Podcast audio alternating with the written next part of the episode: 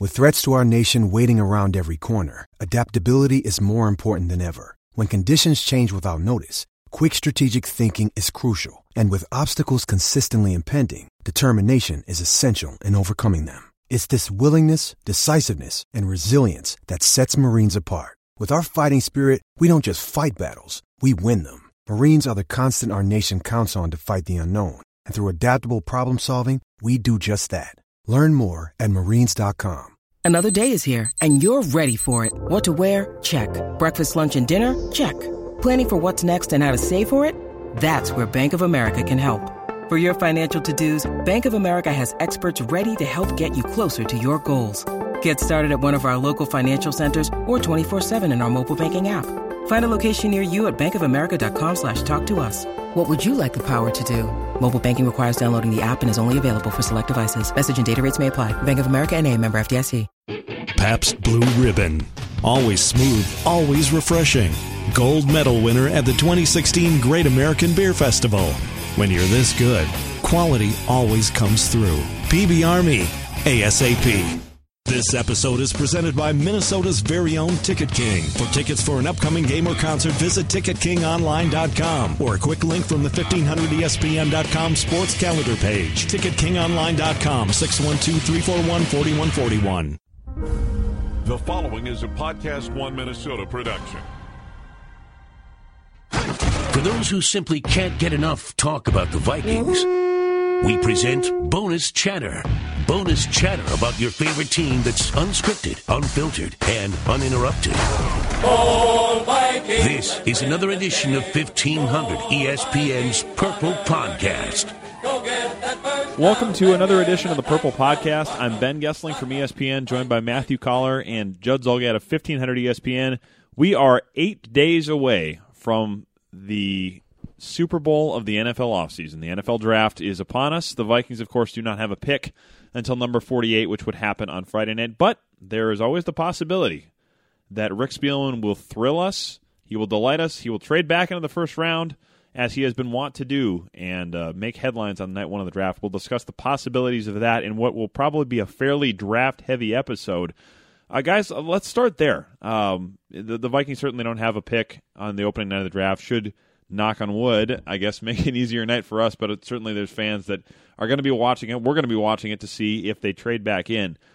My questions to start with are these: Number one, will they trade back in? And number two, should they trade back in? Well, historically speaking, it seems like it's a possibility, doesn't it? Uh, the, I look at this draft and what they need, and I think about the lack of really good offensive line prospects, and it just makes me think it is a possibility. There's a couple of guys who are the better prospects in this draft up front who will be there probably toward the end of the first round when teams are usually willing to move. I'm thinking of someone like you love Lamp? I do love Lamp. Forrest Lamp, I think, is at least how he's projected is to be a very good guard. Now, do you really love the Lamp, or are you just saying that because you saw it there? Um, I really love the Lamp. Uh, because I think he's a good player, and his at least his combine measurables and everything else make him look like he would be a, a, starting guard for a long time. And I think the hit rate on guards is pretty good. Matt, Matthew Coller, our, our very own Brick Tamland. Uh, yes, or uh, very, uh, or I've just read the internet on guards, and uh, Forrest Lamp is usually at the top. It, there's no good way of predicting it, but uh, someone like him, I think, I was would, trying to compare you to Brick. Yeah, that's fine. Uh, would make I am more like the guy who does the sportscast in his underpants on Anchorman. Um, but anyway. That's how I do all my draft writing. If anyone reads my work, picture me that way when well, you're thanks. reading it. That's anyway, good. Judd, what do you got? Good So- to know. But but I, I see it as unlikely, but also possible because there are only a couple of good offensive linemen in this draft. So if someone is there at the end of the first round, maybe they do it because they have the capital to make that move with two thirds and two fourths. I would agree with that, and I also think that uh, there's a potential that Rick Spielman can't help himself here. And Rick always talks about I like to accumulate picks, so if we need to move back up at times, I can move back up.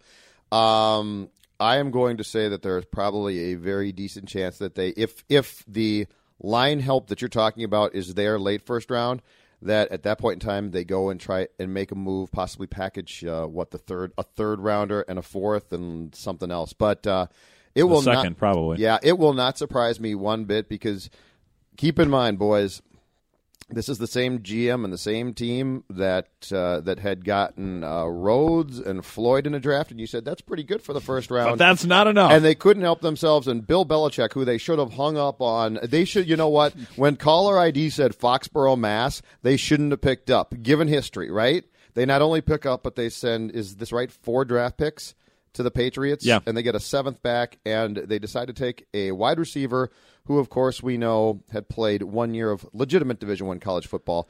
Uh, when you make a trade like that based on a prospect of what you think that you can do with a guy, I'm not putting it past you to make a trade to get into the late first round to take a lineman. There is no limit to what the Minnesota Vikings will pay to use the phrase "pull your number 84 jerseys out." Apparently, to the New England Patriots. Now, the question, the follow up to this, which neither of you decided to answer, maybe you got bored with my long question: Should they trade back into the first round? We've discussed whether they will, and we we agree that it's possible. I would also agree that it's possible, but should they?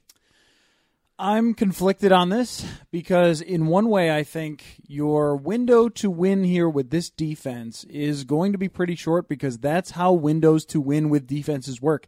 If you go back and look at the numbers from last year, you could make a good case they have the second best pass defense in the league and miss the playoffs. And when you do that, it's pretty frustrating because it's very hard to go year after year after year where you could be one of the best pass defenses. You need guys to stay healthy. You need them not to leave. Captain Munnerlyn, you ne- right? You need good players to stay. And so when you get them, uh, you really want to win in that window, basically. So you, uh, to me, you've got a pretty good look at a good defense again this year. A good chance of it with the edge rushers that you have in their prime. Uh, Xavier Rhodes in his prime. We'll see what happens if he wants to leave in free agency. That's what I mean about how short these windows can be. But this year, you know you have him. So if there's a player that's there that's a win now type of guy, a plug and play type of player at a position you really need, like right guard, I can see the case for it. I also think, and I know that Rick Spielman would say that this wouldn't matter and he's not thinking this way, but how could you not think about your job security when you're making a pick? If you see a really good guard toward the end of the first round and you know your right guard position is wide open, how could you not think, boy, if we go six and ten or seven and nine this year, I'm out. So we better get a guy that's going to help us right now. Ben, um, I think I like it more when Rick doesn't try and get cute. So I'm going to say no. I'm going to say I don't think. I think that they should sit there. They've got a second round pick, two third round picks, two uh, fourth round picks. As we know, they're coming off a draft, which they will try and convince you, oh, we're cultivating our talent from the 2016 draft. No, your 2016 draft sucked. Uh, so if I'm them, I keep my picks unless I get an unbelievable offer, and I take those picks and I say to myself, I'm going to go out and find uh, talent throughout the draft by not mortgaging a bunch of picks for one selection. Yeah, I would. I would agree. Uh, I I don't think it's a great idea to do it. I mean, given the fact that you are going to probably have to give up a third and a fourth in addition to your second. So in some ways, almost the trade you made for Patterson, right? I mean, you know, in some ways it's, it's pretty similar. I guess there's not a seventh round pick in there, but uh, right, but it's still a but it's it's a lot. really good It's trade a for lot. the team that you're dealing with. Yeah, and, and and as we look at the roster, there are a lot more areas, and they, they may not be glaring holes, but I've been working on this before the draft, at the start of offseason workouts, kind of position by position thing. As I go through it, I you know I sit there and think to myself, you can go through almost every one of these positions and say, yeah, they could use a guy here, they could use a little bit of an upgrade there. You could bring in some competition in this spot or that spot. It it's really hard to do that when you don't have the picks, especially those high picks that they have. To me, it makes more sense to sit and, and add pieces, especially when you got so little from that draft class last year. I would agree with that, and and I don't think that I capped it off by saying that I wouldn't. I just could see a case for it. No, oh, absolutely. You When can see you- it happening. Yeah, when you factor in that this regime here with Zimmer and Spielman has had its chance and really needs uh, to get back into the playoffs this year. But I wouldn't also, because of exactly what you said, and really the thing that sticks out in my mind a lot is the Sharrif Floyd injury. Yeah. That before the Sharrif Floyd injury, maybe you could say, man, if we get that one guard or that one player, then we our roster is set. Floyd's going to come back, and when he's healthy, we know he's a beast. And those two in the middle are two of the best. But if he's not, then that adds another draft need, and you just can't be giving away those picks if you need to uh, bring in guys who maybe even might have to start right away or at least provide valuable depth uh, at the offensive line position, but now on the defensive line as well, which wasn't a place that we originally thought would be a need.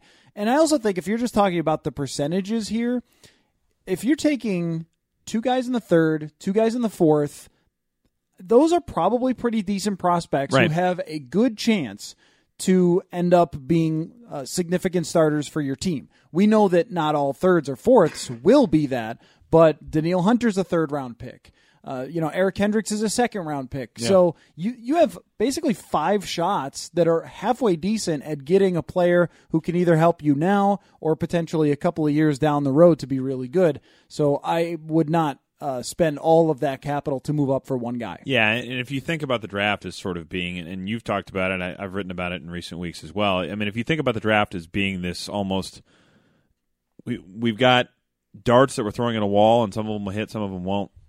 The more darts you have, the better chance you're going to have, and and I think the idea that, especially after maybe outside the top ten or fifteen picks, that we have this guy that we know is going to be a, a complete success probably can be chalked up to hubris at times, and, and certainly there's plenty of, of that to go around in the NFL. But uh, Not with the Vikings. I have no idea what you're talking about. no, I just mean in the NFL in general. I, I'm not talking specifically about the Vikings, of course, but uh, yeah, I mean, you get to a point where if you take that out of it, you can you can kind of look at it and say, well, it's it's probably better to just give ourselves a number of cracks at it here. So now, how do you decide if you're talking about that second round pick that I think really should be a player that you can play this year? Yeah. Like even if you're talking about, all right, we're keeping our eyes on the future, but with that second pick, having uh, say Mackensie Alexander be your second round pick and give you nothing in a year last year might have been okay because you're all right. You're in the secondary. You're pretty good. So maybe he's a prospect that can play this year. That's okay where they were at that point. Where they are now, there's too many needs where you need this to be an actual player. So where do you guys have it in terms of like the top position? Let's say that there were equal prospects at running back, wide receiver, offensive line, defensive line. To me, those are the four, and tight end too. Yeah. Those are the those are the five positions that clearly they need to draft someone. In my mind, if they're if they were even across the board just as a prospect and their chance of being good, where would you rank those? What would you have at the top? In terms of the biggest need, Yes. In terms of yeah, like who you would pick Yeah, if what's they the- were all equal prospects, equal chance in your mind to be a really good player. so O line, D line, running back, and tight end. And wide receiver. I and think wide receiver. I think wide yes. receivers a need too Yes. after losing I, uh, two of them. I would agree with that. I would say if they are all equal, I'm deferring to the position that is the most important of those, and to me, that's the offensive line. Especially given the fact that they haven't drafted those guys. I mean, they they got themselves in this boat in some ways by saying, "No, we can we can patch this together with mid round picks or signing free agents without going too crazy on the contract, which means that you're going to probably not get the top free agent on the market a lot of times." And the fact that that hasn't worked, in addition to the fact that the number four overall pick didn't solve your problem at left tackle, to me, you, you need to, to focus on that position first. I, I just think that that is the spot where that's been a, a big enough source of problems for a long enough time, and it's an important enough position when you're going to throw the ball as much as they probably are. That I, I think I'd go that way if, So if guard? everything else is equal. So guard. Well, yeah, probably. I mean, if there's a tackle there, I, I wouldn't rule that out. I mean, you have I mean you have tackles now that, that should start, but we all know that injuries happen, and Sure. and I don't know that I would uh, make my bed with Mike Remmers forever. Uh, if there was a guy that could play, I, think I'd think about it, and, and maybe a guy that can slide inside. We'll see. and there are a few guys that were tackles in college. Yeah, and this Dion was Dawkins, this was like Lamp, that. but I was I was thinking of Dion Dawkins, where when you look at his measurables and Yep. how he plays, you think you know he could be a, a, a right tackle Mm-hmm. maybe. He's more likely a guard in the NFL, so you get him, get your hands on him, and then you see where he's at. And th- so there are probably like four or five guys who are second round prospects Yeah. that played tackle because they're freak athletes that might eventually move inside. I agree with Ben. Here's my question, and, and I'm curious about this. The head coach can never get enough defense. And so my question is on draft night, is he going to go along with what Rick says, which I would hope would be offensive line? Or is Zim going to try and weigh in by saying Sharrif Floyd's gone, boys? Yeah. And if Sharrif Floyd's gone, so I do think that there might be a, a struggle in there internally about that. But if it's up to me, I think you've got to go with a position that, as Ben said, if you look, it's just been neglected. I mean, in the Yeah. it's it's aside from Kalil, it's unbelievable how many times they've tried to just piecemeal this thing together with fourth, fifth, and sixth round picks. So, offensive line guard to me is is the place I start. And what's important about the offensive line there, because I agree with both of you on that, um, with one little asterisk, which is Malik McDowell. If Malik McDowell, who's one of the most talented players in the draft, Yeah. but may drop because people are concerned about his drive or his competitiveness, whether Mm-hmm. he really wants it, um, but he is a supremely talented player. So Yes. if he if he's there, he's a defensive tackle skilled enough to step right in and be an impact player. So I would say that. And this the same might go for other guys who could drop. I mean, if there's uh, John Ross or something who's a really good wide receiver prospect, no way he gets to the second. But just what mock have you been looking Yeah, at? That no, no, John I'm Ross ju- is there at 48. Right. No, I'm just saying, like, it's just an example of a guy who I've seen in the late first. Now he's been moving up since the Yeah, combine. yeah. Originally, he's Joe a late. Mixon, huh? Originally, he's a late first, and some people would say this about Joe Mixon. I, if I were playing GM, I would not select Joe Mixon, but he is their exact example of Mm-hmm. this guy is the number one player at his position, and he dropped for whatever reason. So that's the asterisk. But uh, with the offensive line, a key part of drafting O line is can you tell me that uh, Alex Boone, who had concussion last year, Joe Berger, who had a concussion last year, right guard, there isn't even one, but let's just say it's Jeremiah Sirles. Like, are none of these guys going to get hurt? Last year, when someone got hurt, it was like a truck fire. Yeah. And what they didn't have is anyone else. It was like a plane skidding off a runway. Wait, that actually Yeah, it happened doesn't too. happen Yes. much. It was like guys hanging from the rafters. Wait, that happened too. yeah. yeah. Uh, I won't bring quite up a year. Care to keep going? Yeah, I not won't- not 2010, but it was quite a year. um, Roof collapsing. so when someone got hurt, there was no one to fill in. Yeah. In this case, if you drafted someone that you saw as a possible really good starter, I mean, when you're taking second round, you can't expect this person to come in and be ready right away. That's only really good players. But if you're expecting him, okay, next year Dion Dawkins will be good, or two years from now, we really believe in him once he gets uh, some NFL pads on him. Uh oh, it's week six and we lost two interior offensive linemen. Well, he's- TJ, come on down. yeah, no, Can't have that happen again. Uh, exactly. You need someone who is a high level of talent player who may, it might not be perfect yet, but he's going to at least provide you decent play Yeah. based on his raw skills alone. You're right. In the in the scenario where they wind up with TJ Clemmings on the field, playing important games, playing important snaps, is one guy getting hurt? Right? I mean, they they don't have a lot of depth there. I mean, maybe you can move a few pieces around and something else comes up, but they haven't really solved that problem. I mean, yes, they have two tackles now that you you feel like are going to be better than what they had probably If they're healthy, though. if they're healthy. But that's the thing. And and keeping five of those guys healthy is really tough to do. They had a couple of years back in, in 2012 where like I think 2012 and 2013 they got like out of a possible 160 starts from those 10 spots they had like 158 or something like that. I mean they had nobody get hurt, but that to to the degree that injuries are random that wasn't going to continue. Is there any- gonna, there was going to be a kickback on that? Is there any reason not to bring in Evan Mathis, Jahri Evans, Austin Pasztor? Like these guys are still free agents, and All names bandied about here before. but they're yes, not. uh, Evan Mathis has been talked about a lot. Since I was on the beat, I think. none of them are like terrific or they'd be on teams right now. Right. But Jahri Evans is old, but he was like okay. He was an average lineman last year. Evan Mathis, even though he's old, when he was healthy, he got hurt last year. When he was healthy, he was like top notch. And uh, Pasztor was is like a fill in guy, but can play right tackle and guard. It seems to me that no matter what you do in this draft, you should still grab Uh, one TJ of Clemmings these. is still here, Matthew. Don't forget that. And I'm Yeah, sure they're that's convinced they can me. get something from that him. That worries me. This team doesn't. This team ha It's weird. The pride from this team, the, the pride factor really can kill them sometimes, right? Because we do see a lot of occasions where they give guys, and it's like, are you going to stop giving this guy? A ch-? I mean, poor TJ Clemmings, not his fault, but they basically ruined him. But they're going to continue to parade him out Yeah. there as a backup in training camp.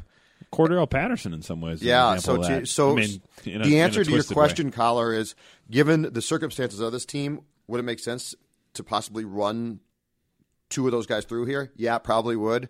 Do I do I expect the Vikings as their setup structure not to do it? Absolutely not. Do you think it'll? Do you think that same factor will get in the way of drafting a defensive back? I didn't even list when I gave you guys the uh, potential positions. I, didn't was- even list safety. I was wondering if you were going to list that. but but I, I did an article just the other day about the case for drafting a safety because Yeah. there could be some really good ones in the second round. Maybe the best player on the board at that point. And I think there is a good case for drafting a safety because last year when either Andrew Sendejo or Harrison Smith got hurt. It was as bad as left tackle. Yeah, was. it was was. every bit as bad and destroyed them in a couple of games. Well, and and the thing is, if you're you're sitting there saying, okay, we can get more out of guys like Jayron Kearse or Anthony Harris. I mean, possibly, but there is a temptation, and I, I would imagine the Vikings are not the only team that does this, but I think there's a temptation to say, oh, well, this guy's going to develop. We're going to we're going to get more out of this guy, and this is going to solve our problem.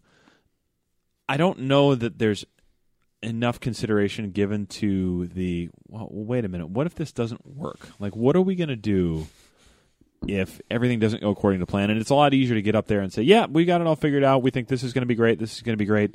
We see it all playing out. Not everybody can see it as clearly as we can. It's easy to do that but i mean isn't there a, a, an obligation to say what if I- something doesn't go according to plan here I think on defense, a lot of the times they're convinced that they can o- overcome the faults by coaching them out, out of players. yeah I really do. I think that they are, and and Zimmer's very good. Don't get me wrong. But that being said, you do see circumstances where it's like they think, okay, if this guy can't do this, we'll teach him how. They might be right. They might also not not be right consistently. But yes, this the safety question to me is very intriguing because going back uh, to the combine or the press conference that Zimmer did last offseason when he talked about if we ever could put a guy by, Yeah. by Harrison Smith to turn him completely loose and how good he, he would be, I've always been intrigued. And the Vikings internally have to be intrigued by the proposition of Harrison Smith as almost a, just a rover from safety. Yeah. Where he could be, think about how good. I mean, dominant at that point, I would think. If you had, imagine if you had two players who could just play the the safety position at any given time, just uh, in whatever defensive package you put out there. Two guys not named Harrison Smith who could reasonably play that spot. Yeah. And then he could move up and play at the line of scrimmage. He can cover one on one. He can blitz. He can tackle in the run game. That's just on a unique package. He would be back there all the time usually, but you could bring in that as a package. The guy that I've been in, interested by is Budda Baker from uh, Washington, who's supposed to be there, but he's just a little short. Like that's you know how this goes. Like Yeah. someone's not the ideal size, they drop down the board. I I think okay. I mean, like Stefon Diggs doesn't exactly have the body, and I went back and read his draft profile. Oh, he's afraid to go over the middle because he doesn't have the body. Like, well, that's kind of all he does now. So Yeah. I mean, you know, that's I, that always to me is a little bit of an eye roll. Uh, if the guy can play, then you want him on your team. But if you were to add him, who can also is quick enough to to cover and can come up and, and play in the nickel spot, it would give you some depth, but it might also give you flexibility for Harrison Smith. And then it's on. I mean, like if you can use him all over the field, that he would just be a nightmare. Well, and it's interesting. I, when Zimmer said that, I think all of our ears kind of perked up, and we've all sort of thought that safety is somebody that can cover a deep third or a deep half and let Harrison Smith move. I'm, I wonder it's sometimes if it's. I mean, and this is, I suppose, in some ways, a credit to Harrison Smith that is he better in the box or is he better in coverage? And the answer may be yes, but hearing Zimmer talk too about I might want a safety that can almost come back, come up and be a hybrid linebacker in the nickel package was also interesting, and, and it makes me wonder if that guy is like a better version of Andrew Sendejo in, in their minds. In the end, I, I think we've all thought it's a guy that can cover, and I, when they signed Michael Griffin last year, I mean, granted he was older, and we found out was playing through pretty serious back issues, trying to just stay on the roster. But I think when they signed him, we all thought, okay, that's the kind of guy we're talking about here. But I, I almost wonder if they think if they're going to get another safety, it's somebody that can move up enough that they can let Smith kind of roam the the back half and, and be a guy that can cover and you know pick some balls off as well. Yeah, I think everybody wants. Maybe it's all of the above. Everybody now wants the Kam Chancellor, right? I mean, Yeah. you would kill for that. They're- so rare; it's really hard to find. That's the prototype: is a guy that can roam and a guy that can come up and thump people. And maybe that's what some people see Jabril Peppers as. Yeah. I don't quite because the game that I went back and watched really close because there's so many NFL prospects in it is um, the Michigan Ohio State game. It was Yeah. a really good game and a just great like game. Oh my gosh, there's everybody. There's a there's wide Except at the receivers, there's tight ends, What the hell there's is Harbaugh doing? offensive linemen, there's defensive like every, every position it seems like for those two teams is going to get drafted. And with Peppers, he's uh, making some plays in that game, but also like for if he's going to play a linebacker position, if an offensive lineman gets out on him on the second level block, it's just like he's not going to make an impact. Yeah. And you need a guy He's who not big enough. Right, you need a guy who can stick a lineman if he has to uh, to to hold up a spot or get by an offensive lineman or tight end that's coming at him. I don't think that he can do that. But from that, well, the role that you described, if Peppers drops, he becomes interesting to me. Yeah, Pabst Blue Ribbon is always smooth, always refreshing, and the perfect choice at the game or out with friends. And now add gold to the great PBR tradition because Pabst Blue Ribbon was awarded the gold medal for American style lager at the 2016 Great American Beer Festival. That makes four gold medals for PBR in the last 11 years. Not bad. It's that gold medal taste that has made Pabst Blue Ribbon the Twin Cities favorite. When you're this good, quality always comes through. Go for the gold. PBR me ASAP. But this is, is my point about the internal discussions. Like, I think Spielman and probably the fan base is sitting there saying, offensive line, just address it finally. And I could very easily see a scenario where, where Zimmer comes in and says, you know, we are built around defense. That's our calling card. And this guy's there and that guy's there. So I don't think, I think we think it's a slam dunk that, that they go offense in the second round. And logically, it probably is. I don't know if the entire organization is going to think that same way. yeah. That's my guess. That's that's the one scenario that, that when people are doing their mock drafts, I think they're like, oh, they're going to have to take offensive line. They have to take it. Well, they do, but that doesn't mean the coach can't say, hey, we just signed two uh, free, free agent tackles, and this, as, as you said, Coller, the safeties out there, and so or defensive lineman, so we should address that. And it also doesn't mean that it has to be that second pick, though, like with the offensive line, because you can address the offensive line with two thirds who Yeah. might be similar level prospects to the seconds. I was asking around just draft guys that really follow it super close. Like, when we hear that this is a bad offensive line draft, what does that mean? Because that's just what we've heard over and over again.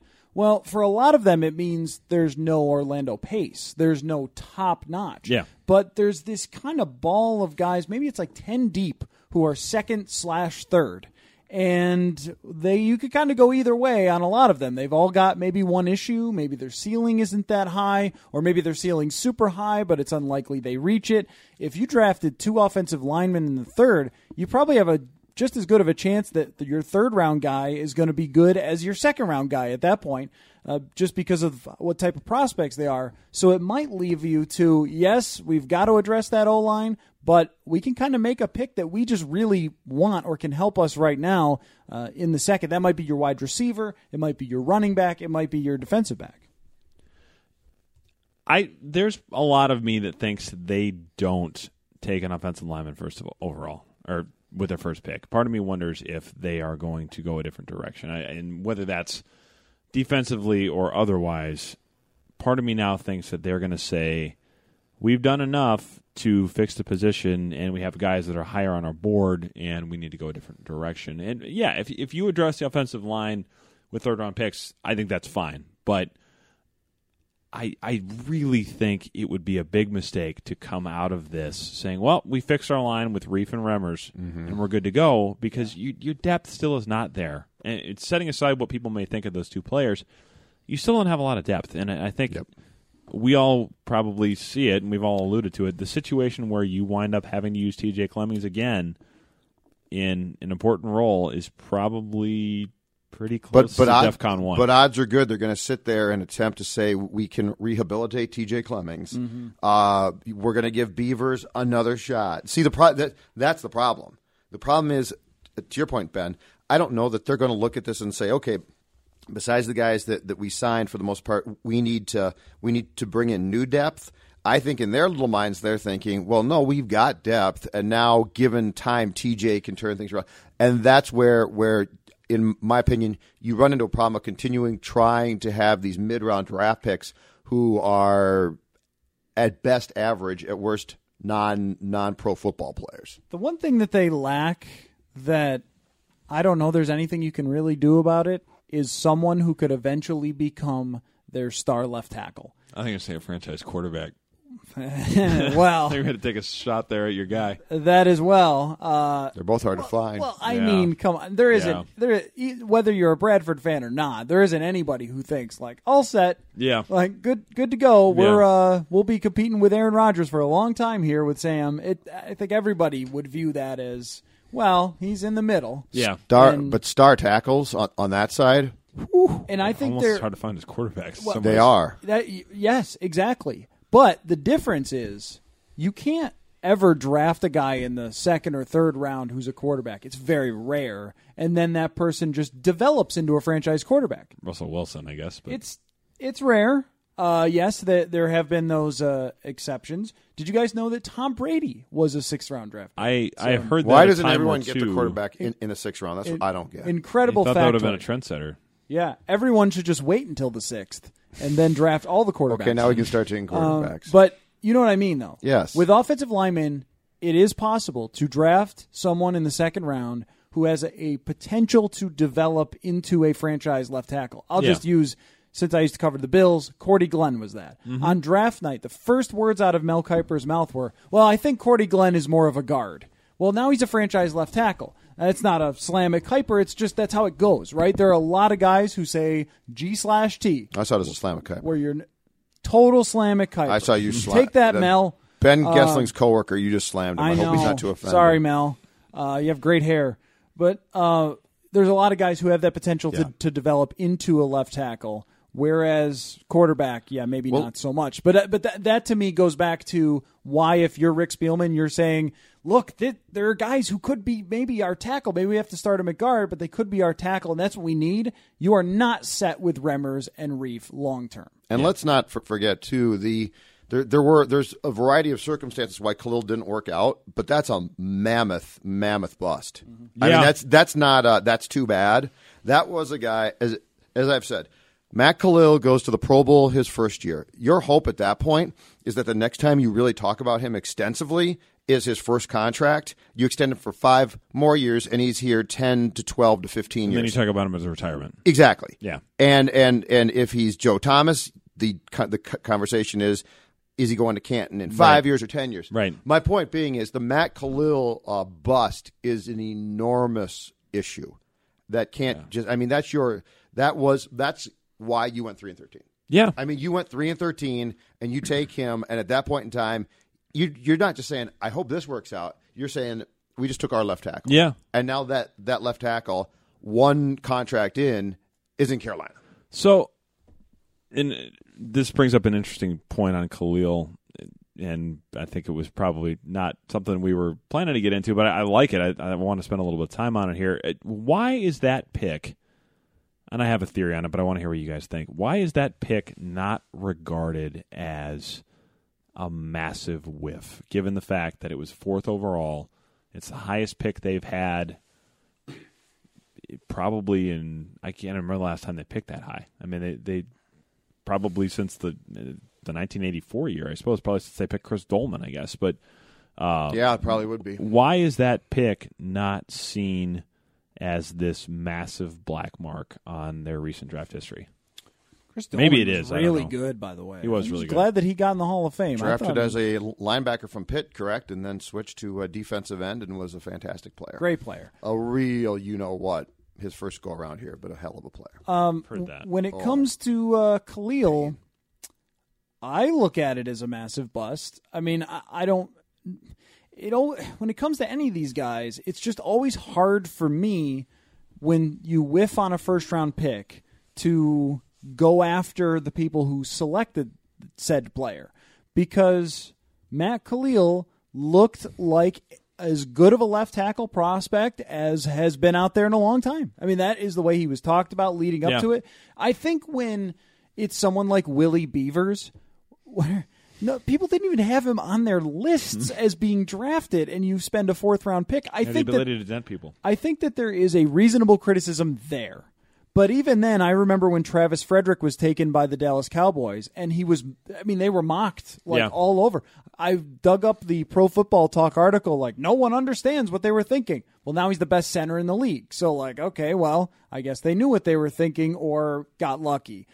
With Kalil, every one of us here would have drafted Matt Kalil with the fourth overall pick. Everybody in the fan base would have taken him. They needed a left tackle terribly. There's nothing you could do. He just didn't turn out to what he was supposed to be. So maybe that's the reason you don't hear criticism. Yeah. But I would agree with you, Judd, that it's almost as bad as missing on Jamarcus Russell or something. Like it's almost as devastating having that pick at that position blow up as having a quarterback blow up. I think it's uh, l- largely because of what Coller just said. I think Ben, it's he's not regarded. It's not talked about because we all w- would have made the same pick. Nobody scratched their heads at the time. It's also an interesting situation of the injury started. Yeah. And I don't know how bad they, they were, but all I know is I saw a guy who his first year was a Pro Bowl type player and was phenomenal. He was great. And his play went off a cliff. Yeah. And it's hard to, it's hard to believe that he just became bad. Um, all those things being said, I think internally, if you're the team, you are mortified this happened because you did make that pick with the intention of the guy would be there for 10 years. Yeah. So when you take Christian Ponder, Ponder doesn't get hurt. He just wasn't good. Right. That's an embarrassment publicly. I mean, you missed. You just flat out you took a gamble and you missed. In the Kalil case, you took a pick that I think the rest of the world would have taken for you. Looked really good for a year. Yeah. So I don't think it's as embarrassing publicly. Internally, though, I think it's got to be gauged as a disaster. Right? I mean, Yeah. if if you're in Winter Park and you're talking about that, Kalil is a internal. it- It's an internal. It's a huge problem because you don't have a left tackle. He gave you one year, and now he's gone, and and you went through the pain of a three and thirteen season to get and, that. You got pick, nothing out of it. and it. you got nothing. and now you had to spend a boatload of cash to get someone who is very average. Yeah. Yeah. So yeah. all those things being said, I think that's I think that if you are discussing this in Eden Prairie, you you are thinking to yourself, this is a bleeping disaster. Well, and I think the reason that publicly, at least, it doesn't get brought up as much as other misses at that spot would is, is what you guys said. I, I think it was the pick at the time that everybody thought, okay, this is the one that makes sense. But yeah, they, they spent $58 million on Riley Reiff, who was not a left tackle last year in Detroit. Uh, in fact, was replaced with a first round pick at left tackle. And now they're expecting him to be a left tackle. I mean, ideally, you're paying Kalil more than that because he's good enough to earn it. But yes, the fact that that spot is once again being turned over to protect a quarterback that might or might not be the guy is part of the reason that you kind of feel like the ceiling may not be as high as, as people were thinking last year when you had a young quarterback that, that everybody thought was improving and, and was going to take the next step and and now you're sort of like well we'll see the defense is still going to be really good but can the offense get up to a point where these pieces help it be competent enough to win I, I think that's I mean, the the reasons why it doesn't get ripped, I, th- I think you guys alluded to them, and I think those are correct. But whatever the reasons, they are back to the you know the starting process of a new guy at, at a very important position there. You know what it reminds me of is RG three with Matt Kalil. Yeah. because you could actually say if you're the team, well, we picked a guy who could really play.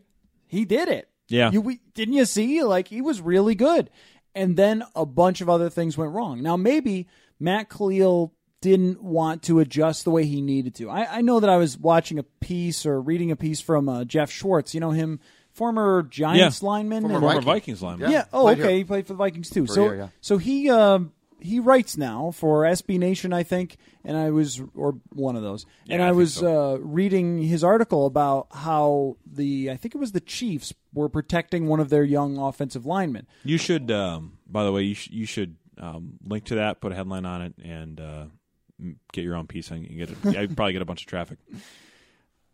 Inside, oh, oh, the SB Nation inside- Yes, uh, baseball joke Yeah. I get, I get you there. Yes, four people Um, will get that, but that's fine. But uh, any well, anyway, so or maybe it was uh, Taylor Lewan who he was talking about. I think. Yeah. Well, well, one of the young left tackles, and he was just showing how you can scheme to protect a guy. Now, I think the natural thing to say here would be, wish you schemed a little more to protect T.J. Clemmings last year, but Yeah. they were Yep. protecting five guys uh, or four. They did it in 2015. they definitely schemed to protect T.J. Clemmings in 2015. And so when we look at the PFF grade from Matt Kalil and we think about how he played, we usually kind of in our minds, other than the pro football focus grades, we kind of just judge on how often did you get burned. Yeah. If it's not you and I, we go back and watch the game on tape, so we get, I think, a more accurate version of it. But if you just watched him, you might I have just been asked like, Matt Bowen what he thinks. that's a great plan. Matt Bowen is another ex player who's really good Yeah, writer. yeah. Um, but you know, so maybe it was part scheme to protect him. Maybe it was part like, okay, now we can leave him on his own. Uh oh, no, we can't leave him on his own. Or maybe it was part the drive wasn't there to be the great left tackle that he needed to be. And you know what doesn't help that is getting paid after you were bad and hurt. Yeah. yeah, I'm sure he'll have way different drive But now, you should, right? but but it, you know, they the Vikings blamed uh, Port what what was his name? Charlie Johnson. They blamed Charlie Johnson a few years back, and they because Charlie had been left tackle when Bryant McKinnie left, and so Charlie eventually got moved to left guard. And they tried to say, you know, Matt Kalil was left out, and look at Charlie did this wrong and that wrong. I'm sorry, but when you draft a guy fourth overall in a draft, you shouldn't have to scheme to protect him, right? Uh, You know, if I draft a guy in the sixth round, I mean, if it's T.J. Clemmings playing left tackle at every turn, I should protect him. But if it's a guy I took fourth overall in a draft and had a great first year, I should be able to say, you know what you're going to do? You're going to protect other players. So I think you hit on something, though, uh, Coller, that's very intriguing that I sense with Kalil, too. Football is an awful sport. It's a terrible sport to play. Matt Kalil was hurt a lot. There are linemen, Joe Thomas, for instance, who I who I sense play through everything, and they suck it up and they don't care, and their pain threshold is through the roof. I think Kalil got through the first year, and then he started to get hurt in the second year, and he said, "This is really, really difficult." And that's the one thing. It, it's amazing with all of these tests that incoming draft picks get, and how much they get poked and prodded. I think the one thing that's really hard to tell until they actually have to play the game every Sunday is how much pain can you put up with? Are you willing to go through? Eh, Because there are guys who flat out love the game so much they don't care. They'll just keep playing. And I think there's some very smart, reasonable people that say, this is way more than I thought. I'll keep playing, but I'm not necessarily going to play as well as, as the guy that says, I just love football and don't care. He didn't miss many practices, though. I mean, even with all the injuries, he was usually out there and didn't really miss many games either. At least those years where he was able to play with the knee injuries. But uh, there was always sort of this thing with him, and, you've heard people say it that well, maybe playing with his brother is the best thing for him because his brother's a multiple-time Pro Bowler, and his brother, I think people feel like might be the guy that gets him to play with enough of that edge to get to that level or get back to that level. So implicit in that is sort of well, yeah, he might need somebody to help him get there because the the internal sort of I want to be the best no matter And I don't what blame it these freaking guys. takes. I don't blame may them. not be quite there. The sport sucks. Yeah, no, no doubt. It, I mean, I'm not trying to say you should uh, play through, but Anybody if- would want to do if your pain thr if your pain threshold is such that that's it, you're not going to be able to necessarily press through it as easily as the guy who can just tune the, the whole world out because all he thinks about all day long is football. You know what I think too with the transition from from college to NFL that you could just never know. You can ask as many guys as you want how good of dancers they are in their little draft interviews. Yeah. Uh, but what you will not know is how they do with no support system. Like in college, everything is there for you on a platter. Did you see the um, Texas uh, lockers that are worth ten thousand dollars a piece that they just put in? I, I mean, you have a camaraderie. You have an alumni. You have teammates who all will support you and everything else. it's dog eat dog so much in the NFL that if you're a good backup, you might take my job. So forget you. Mm-hmm. And in practice, I'm going to make sure that everybody knows that, right? It's very much different. It's taking money from people's families if you win jobs. And I think that level of competitiveness I think that's not for everybody. I was uh, reading a piece from a former WNBA player, and she was talking about when she went from college to the WNBA. She was like, in practice, they would knock me down and follow me. I'm like, yeah, they're trying to keep a job. That's pro sports. Right. Like, I mean, in football, I mean, in basketball, I'm sure it's really competitive, but football, you can really hit the guy. Yeah. So, like, I think that is not for everybody, and you get also the criticism. Matt Kalil said he deleted his Twitter account because he was getting criticized too much from fans. There was the fan after the Packer game with the hat. Yeah, yes, yes, and knocked and you know off. what? There are some guys who let that fuel them, and some guys who really can't take They it shrink. very well. Yep. Well, and especially if you've been a star in in youth football, Yeah. high school, college, and you were always the star. I mean, Matt Kalil, the guy who plays left tackle now for Dallas, right? He was the right tackle at USC because Kalil was such a good college player, and now Didn't the they- Cowboys line is didn't they fantastic. move him from left to right to Yes. make room for Kalil? Yes, but Yeah, but, but my point but my point is that Smith Smith gets to college and now you you look and say what the hell and at that time they said we're moving you to right tackle because we got this Kalil Yeah. kid who's so good Yep. and now you look at Kalil and you're like are you serious you did that Yeah. So- well, I mean, physically, he certainly fit the bill. question for both you guys uh, since we're getting close to the 2017 draft what do you guys in all honesty and candor make of 2016 now I mean, the Vikings are trying to sell us. I saw the quotes about, you know, uh, yeah, we took a lot of good young players, and they're going to learn. what are what are we to make? I mean, this is a Draft. the draft class of 2016. Now, one year later, as we I'm sit here, that. as one year later, as we sit here on a draft class that begins with a wide receiver who was targeted three times all season long, and But include, had that one really good catch. and includes a cornerback who might be used in the nickel, but when he was used last year, looked completely lost. What do we make of this draft class? I, it's it's hard for me to, especially at this point when what we have to go on is what we saw on the field in in briefcases last year, and what they're saying now when guys are not in pads and they're not really doing anything that matters. Everybody's healthy. Nobody's playing through stuff.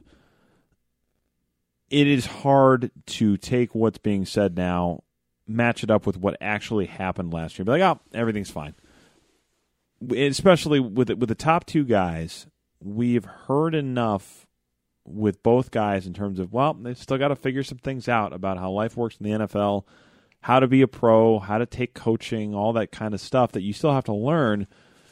That I, I at the very least, I want to see it. I want to see the results before I'm going to say, oh yeah, there, there's there's potential for more there. I, I think it's. Uh, a, a healthy skepticism is certainly probably a good thing to have with that draft, especially because when you trade the third round pick, you're putting most of the weight of it on those top two guys, and and, and when you cut the fourth round pick, so if it's on Treadwell and Alexander, I think we at the very least have to wait for a while and see if they're going to be able to produce before we say, yeah, this can this thing can turn around. You know what I think of it in terms of uh, you playing basketball, Ben? I could help you with your shot, and I could help you improve it. I've got a really good shot, Ben. You Oh, should that's see it. cool. It's unbelievable. You do? But I could help you with your shot. Tell me more about that. Yes, it's People great. are really excited to hear about this. crush it from downtown. Nice. You like Steph Curry of the Uh, YMCA? the NBA Jam guy comes on and goes, "He's on fire!" Wow. every day. Good for you. That's how good I am. Great. Let me get to the point. I could help you improve. I could help you improve your shot. I can't make you six foot seven. Nope. There are correctable problems and there are not correctable problems. With Laquan Treadwell and Mackensie Alexander, I wonder if their problems are correctable. You can't make people's minds change. You can't make Laquan Treadwell a self aware, really smart guy. It's just not going to happen. You can't make Mackensie Alexander not hard headed. That's going to be very difficult. Now, maybe maturity could play into all this, but I tend to think that those makeup problems are not correctable. And that's what really concerns me because I think physically, Laquan Treadwell is slower than most tight ends. That's a problem. But historically, it hasn't been a devastating problem for wide receivers Yeah. if you've got the rest. Anquan He- Boldin. And even this, he got in and out of that one break on that catch. But I mean, Zimmer brought up, well, he can get in and out of breaks pretty well, and he can battle for the ball. I believe in all that. But unless he's going to listen, unless he's going to learn, unless he's really going to take this seriously, the on the field part, not just working out and posting it on Instagram, then he's not going to get it. And I'm very, I'm very low on the chances that he does. Yeah, and I, I think it'll be interesting to see now too what happens with the new wide receivers coach because you heard a few rumblings about well, you know George Stewart was, a likable guy, but the development of some of these guys wasn't happening in the same way that they hoped it would. I mean, certainly with Patterson, and some of that, a lot of that is on Patterson, and, and some of it may be on Treadwell if it doesn't work out as well.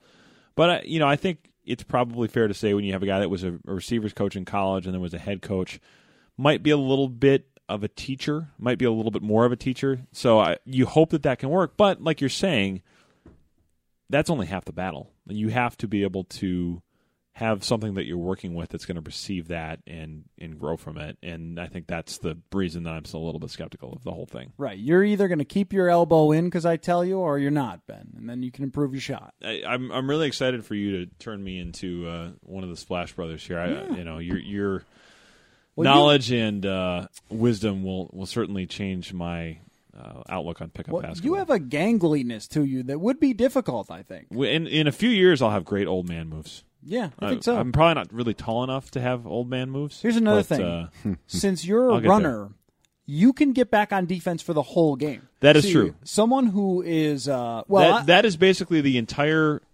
strategy for me when I play pickup anything is like I you know I can out hustle just about everybody and I will and that makes up for a lot especially when you're playing like I was playing hockey this winter with or even broom ball with guys that are out of shape it's like no, I'm going to battle the whole way, and, and you can Battle get your tail off. I, I am going to battle my tail off, Judd. It, like yeah, Ron Gardner would be very proud Did of you me. want it? Uh, oh yeah, I you, as a distance Do you runner, you always grit? want it. What? Heart and grit. Yeah, Well, I'm, I'm a gym is- rat. I'm the first guy and last guy to leave. yeah, you could play running back for the Patriots. Yeah. Or wide receiver. Anyway, um, before we get ourselves in any more trouble, um, yeah, I, I used to be able to touch the rim, and then I started running. And distance running does awful things for your vertical. Yeah, but you could, but you could keep 'cause your running knees are grinding down. till the fourth quarter. Well, your there. calf That's- your calf muscles get. I think shorter there's a and thicker very every good step you chance that take. you are long term knee, knee replacement, both knees. I don't. Well, my dad's had bad knees. but Distance runner, I've you had don't, no knee injuries. Judd. I, yeah, but I'm just telling you, the wear and tear on your knees from running is going to be great. you're basically Ah. Namath. You're going to don't be in great shape and live for a long time and be miserable. my my I'm gonna I'm gonna drop dead and be very happy. Such a great quote. Judd's gonna drop dead and be very happy. I'm gonna. And as I die, I'm gonna say, "Told age. you so." Can I can I ask one more football draft question? I was gonna. I was gonna kill it right there. real real Judd's quick. saying he's real gonna die and be very Do happy. you, do you guys have a most interesting player in the draft? First round, second round, doesn't matter. Like guy that you just can't wait to see what happens. The the kid that I guess comes to mind is the guy whose name I can't pronounce, Tano Passignon or whatever. The uh, the defensive end from Villanova. Oh, okay. It's like six seven, just total workout I freak. won't try to help you on that. Okay, uh, I'm sure I just butchered it. From but- where? From Villanova. It's Oh, like six football, seven. football hotbed. Yeah, I mean, and he's like a he's like a Stephen Weatherly type guy in terms of how smart he is. He like has been doing internships, I think, overseas. He's got a very interesting backstory. So, I Look at that. I'm curious to see him. Uh, I I'm sort of interested to see if the Vikings have some interest in him because he's in that Mike Zimmer mold as a defensive lineman, that freaky kind of pass rusher type, and he'd just be interesting to cover. This to- That's the one that comes to mind. This to me is me. this to me is so simple. It's Mixon. Ambulance chasing draft fan th- that I am. I am. I am curious. I am so. Cu- someone. Someone is going to take him. Probably. Probably what? Late first round, second round at some point, early possibly. I am really. I think there is a lot of mi- misinformation right now out about him as far as teams. Oh, we we like him because teams are desperate for. Uh, for other teams to come and trade for that pick. But anyway, I am really curious to see because that team's going to put up with a lot of heat, and they might get a pretty damn good player, but they're going to get a lot of You heat. take. Joe Mixon. I take the guy that had an internship with an accounting firm. That I wouldn't uh, take him. No, probably no, very fitting. I would no. I wouldn't touch I'm not him. saying- I- but I'm I'd be very as the one you're the oh most yeah, interested in. oh This- yeah. this is a pretty good- ambulance chasing draft fan depiction of the dichotomy between you and me. Yes, yes. The guy had the internship at Pricewaterhouse Coopers, so perhaps when they have to fire those partners that got the Oscar announcement wrong, maybe he'll be announcing the uh, Best Picture Right, winner work next for the year. Wilfs. Possibly. I'll take Deshaun Watson. I, I really like him Yeah. in Yeah. college, but That's really there's safe. uh, That's Scott Turner really liked him there's too. there's Remember enough talking to him about that until he one. was shown the door. Well, yeah. There's but- enough question marks that make him intriguing to me. Like not not just I mean when you beat Alabama and put up the numbers that he put Yeah. up, that is like playing an NFL defense right there. Yeah. I mean half the defense for Alabama will get drafted or more at some point or another. So him doing that, but then again through a lot of interceptions, there's some questions about his arm strength. It's that he's got great makeup. He's a smart kid. He impressed people with his tape analysis in the meetings. He's got the leadership. He's got some physical gifts, but there are also questions. That makes him interesting to me. Who's going to overdraft him? Yeah, yeah, that one will be interesting to watch as well. I mean, you, you mentioned some of those things, and and you see guys like Russell Wilson in recent years that have some physical things. We're like, well, I don't know, but seems like we're maybe trending a little bit more towards the tape proves the guy can play, and, and you hope people will trust that. But yeah, that is that is an interesting one as well. Speaking of that, is Trubisky this good? Do we think? Uh, I don't think so, I don't no. think so either. There's a lot of steam behind that kid's name. Yeah, he's, he's been rising a lot. Or there has been. It's just it. The guy who shows up at the end oh, I know. always tends to be the bust, right? Yep. And you're probably right. I just I've this always happens though. Yeah. It seems like now, Take right? Myles Garrett, Cleveland. Just don't don't overthink it. Somebody, Cleveland. somebody shoots up the board. Blake Bortles shoots up the board. Blaine Gabbert shoots Just up the take Myles board. Garrett and Ryan be done with it. Tannehill. I mean, you could go through these. Yeah, things. you're right. Uh, Carson Wentz is that guy last year. Carson Yeah. Wentz. Most people are like, "Oh, he might be a late first, and then he's number two People are overall. mortgaging their future to trade up for him, and you know, we'll see what he is. I I don't know that he's going to be worth that in the end, but uh, lots of lots of intrigue coming. I will, I guess, be I'll be in Bristol at this. I'll be flying back from Bristol at this time next week. We have our big uh, NFL Nation draft show during which I will probably be uh, filmed sitting in a green room reading a magazine because I don't really have to do anything. It's great. I don't have to do any mock draft Is there a stuff, purpose but- for you to be there whatsoever? well, we still have a lot of meetings. We have a lot of very important issues to discuss in our in our path towards world domination at the worldwide leader in sports. So, uh, whether it makes you turn, tune in next week or whether it makes you not tune in next week, you can decide for yourselves. But uh, it'll probably just be these two clowns next week uh, discussing final draft prep. Uh, so, like I said, you can you can take it or and leave Judd's that. dribbling technique. It's awful. Well, No, no, Jill- you, you can break down Judd's no, basketball No, we're gonna break week. down the 2017 Viking schedule. Oh yeah, That's schedule right. releases Are you tomorrow kidding? night. We can do the entire show on that whole do, thing. do we need to do an emergency podcast on Friday just to break down the schedule? I'm in. We could. I love. I We love could. the release. I, I'm so guilty of that. I just love emergency podcasts. Well, yeah, emergency podcasts are. I Always told you guys, full slate of hockey playoffs, basketball playoffs, re- regular season baseball on Thursday, and the number one talker in this country on Friday will be the NFL, NFL schedule. schedule. Let's do it. Yeah, All right. we could. Jinx, Judd, you got to buy me a coke. Bye. This holiday, whether you're making a Baker's Simple Truth turkey for 40 or a Murray's Baked Brie for two, Baker's has fast, fresh delivery and free pickup, so you can make holiday meals that bring you all together to create memories that last. Baker's, fresh for everyone. Free pickup on orders of $35 or more. Restrictions may apply. Get more ways to save at the Buy Five or More Save $1 each sale. Just buy five or more participating items and save a dollar each with card. Baker's, fresh for everyone.